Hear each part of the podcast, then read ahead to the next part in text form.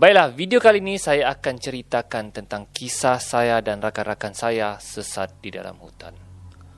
Tunggu selepas ini.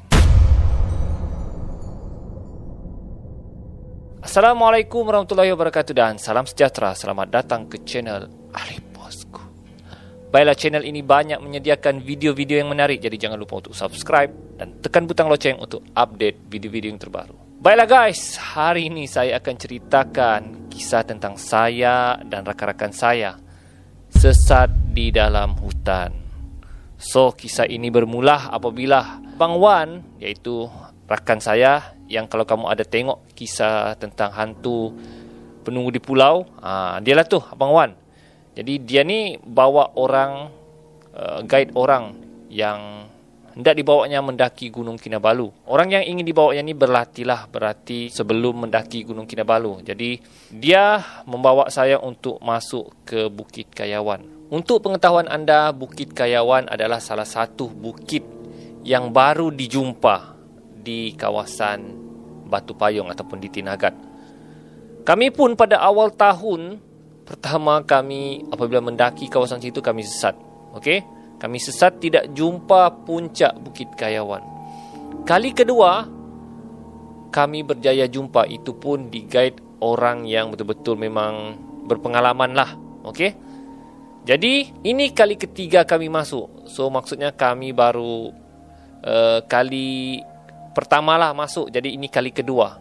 Dan kali pertama tu pun, kami sebenarnya sesat juga sekali. Okey, sesat dalam perjalanan dan lebih kurang kami burn dalam masa satu jam burn masa. Eh, kami berpatah balik sebab laluan kita sudah salah. Tak boleh bamal begitu. Alright. Jom, jom, jom, jom.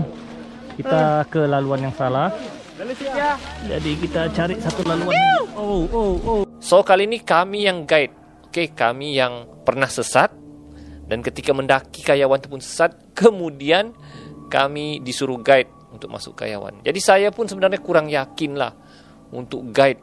Okey, tapi uh, Abang Wan ni memaksa lah. Dia paksa saya bilangnya boleh tu, boleh tu. Bilangnya kita akan jumpa juga tu, boleh tu. Saya betul-betul ragu. Okey, ragu-ragu lah. Jadi saya bawa rakan saya seorang lagi. Iaitu sahabat saya itu Aizat, Azpar.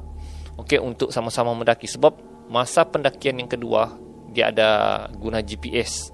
So, berbekalkan GPS tersebut kami cuba mendaki sekali lagi. Jadi dengan semangat yang ada, okey semangat yang kuat kami cubalah untuk mendaki sekali lagi di Bukit Kayawan. Okey dan sampai saya cakaplah dengan Abang Wan kalau sesat sama-sama sesatlah. Jadi kami lebih kurang uh, 4 5 6 lebih kurang 7 orang okey mendaki Bukit Kayawan. Jadi permulaan perjalanan tidak ada masalah. Namun begitu, apabila kami hendak masuk ke laluan Bukit Kayawan, laluan tersebut sudah hilang. Okey, kawasan semak yang memang ada laluan lah ditebang.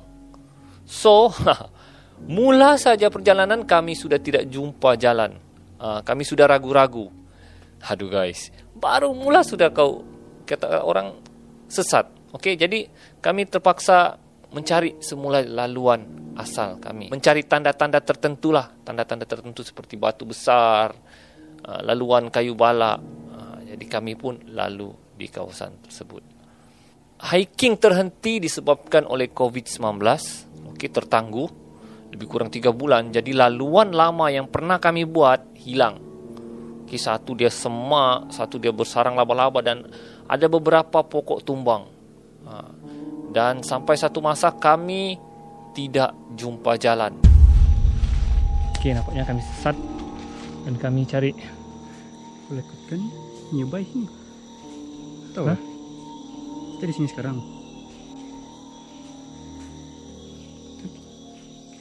Gila punya map ni sesat gila babi ni. tapi okay. tapi kalau ikutkan kita akan naik-naik sini kan. Tengok ni gambar gambar dulu ni. Ha, walaupun kami sudah cukup berpandukan GPS. Okey, sampai kami dua kali, tiga kali kami tengok GPS. Okey, kami rakan saya yang tengok GPS pusing sana pusing sini tengok eh ini jalannya, ini jalannya. Ha, sampaikan kami salahkan GPS. Kami cakap, "Ai, pakai GPS pun salah." So, uh, ramai orang so cakap, orang cakap kalau tak nak sesat uh, gunalah GPS. No guys. Walau kau guna teknologi yang terkini GPS guna satelit, kalau sesat kau akan sesat juga. Ya.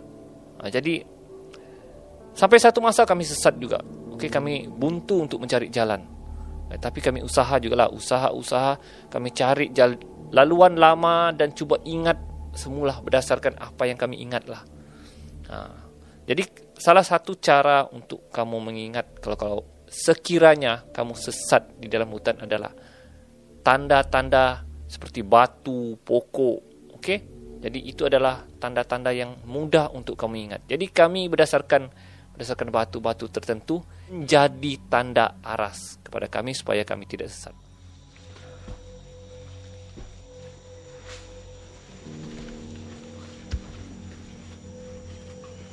Okey betul lah ni. Dan ni batu yang diingat ni.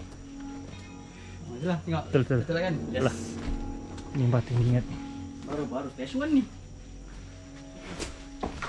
Selagi nak jumpa laluan sini selagi tu nak betul lah. So kita sudah jumpa. Okey, kawasan batu ni. Maksudnya ini laluan betul lah. Cuak, cuak, cuak. Cuak tak cuak. Okey, okey kak. Kau sebut. So kita jumpa laluan yang betul. Alhamdulillah. Syukur pada Allah. Dan akhirnya kami jumpa juga laluan ha, seperti batu yang di antara dua itulah. Ha, Okey. Jadi itu laluan uh, yang pernah kami lalui uh, dan ada satu kawasan kawasan kata orang cantik lah bersih batu okey view dia memang cantik seperti ada batu yang tersusun di atas. Tapi uh, okey kepada yang suka mendaki di dalam hutan sekiranya kalau kamu jumpa satu ada tempat yang lapang bersih dan cantik kamu kena hati-hati kerana orang-orang tua berkata sekiranya tempat itu bersih dan lapang kemungkinan itu adalah tempat tinggal bunian semasa kami mendaki itu pun ha, oleh kerana tempat itu lapang cantik dan berangin kami mengantuk dan kalau boleh nak tidur di situ.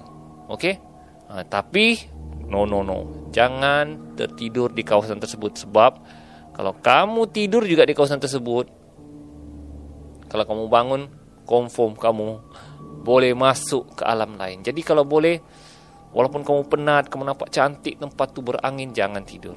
Jangan tidur guys okey jadi selepas kami jumpa kawasan yang lapang cantik tu kami teruskan perjalanan dan sampai satu masa kami jumpa jalan mati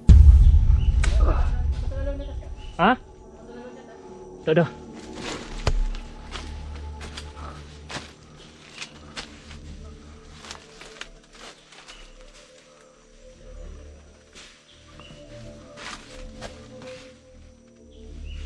Tinggal mati je ni anu, Spar.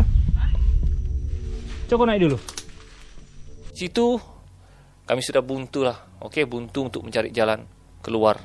Okey, sampai saya menghadap GPS, kami hadap GPS tu berapa kali kami tidak tidak jumpa juga perjalanan.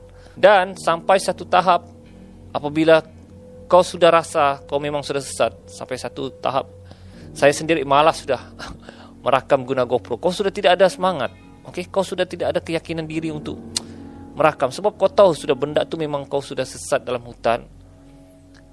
Kau tidak ada mood untuk merakam. Kau sudah macam eh marah atau geram, semua sudah ber, bercampur aduk kau punya emosi. So, apabila sampai satu tahap saya sesat, saya sudah tidak stop rakaman video. Akibat uh, sudah stop rakaman, saya hanya fokus untuk mencari jalan yang betul. Okay, jalan yang betul-betul untuk sampai ke puncak kayawan. Selagi tidak jumpa puncak tersebut, selagi itulah. Hai. Okay, jadi sebelum pendakian sebelum ni kami ada jumpa satu kolam. Okay, dipanggil sebagai kolam tempat mandi babi lah. Ha, saya pernah ada rakam benda tu kawasan tu. Okay, tapi pendakian yang kami ni, yang saya guide ini, kami tidak jumpa kolam tersebut. Saya tidak tahu di mana kolam tersebut. Jadi saya bingung. Ai. Jadi sampai sudah putus asa. Okey, putus asa. Oleh kerana kata orang uh, alang-alang menyeluk perkasan biar sampai ke pangkal lengan. Uh, jadi kami usaha jugalah untuk mencari jalan sampai ke puncak Kayawan. Oleh kerana orang yang kami guide ni pun perempuan, okey. Dan semua berniat untuk sampai ke puncak tersebut. Jadi kami usaha jugalah. Jadi usaha punya usaha punya usaha alhamdulillah akhirnya kami jumpa juga jalan hingga ke puncak Kayawan. Dan saya sempat rakam ketika saya berada di puncak itu pun rakaman tersebut saya dalam keadaan penat dan malas untuk rakam. Dan itulah rakaman saya yang terakhir sebelum saya tutup rakaman tersebut dan ketika turun saya tidak rakam sebab saya mau fokus turun cepat. Itu pun Alhamdulillah Sampai juga Walaupun sesat Akhirnya kami jumpa Pangkal jalan Sesat. Ya Tuhan.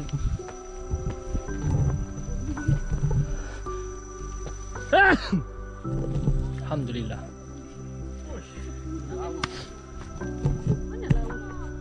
itu pun semasa sampai puncak hanya lebih kurang setengah jam saja sebab kami sudah lewat. Sebab kalau dalam hutan ni kita tidak boleh lewat turun. Okey, kalau petang pun tapi dalam hutan dia sudah gelap. So, kalau boleh lepas tengah hari, lepas zuhur, pam turun. Jangan kamu turun hingga lewat petang sebab apabila lewat petang hutan semakin gelap dan jalan sukar untuk kamu temui jalan pulang. So, lepas tengah hari, let's go pulang. Jadi, selepas sampai puncak saya sudah tidak ada buat rakaman, saya hanya fokus untuk cari jalan pulang sebab kami tidak mau tersesat lagi. Jadi itulah guys pengalaman saya dan rakan-rakan saya sesat di dalam hutan. Uh, jadi sekali lagi kalau saya dibawa sekali lagi ke Bukit Kayawan kirim salam. Saya tidak akan mau lagi masuk kawasan tersebut. Sebab kawasan tersebut memang kawasan kata orang misteri lah. Okey.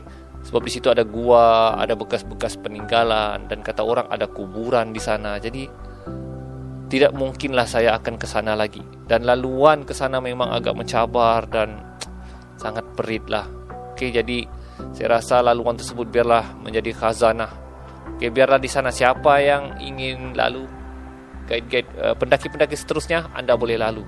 Dan kalau boleh tinggalkanlah uh, jalan Okey, bekas-bekas jalan supaya orang senang mendaki. Saya tahu di kawasan tersebut bukan sahaja manusia yang tinggal, ada makhluk lain yang tinggal. Kalau boleh kita jaga tingkah laku dan adab kita bila berada di tempat kawasan orang. Jadi, sebelum masuk hutan kalau boleh baca doa, memang wajiblah baca doa. Ha, kalau tidak baca doa memang kamu cari penyakit lah.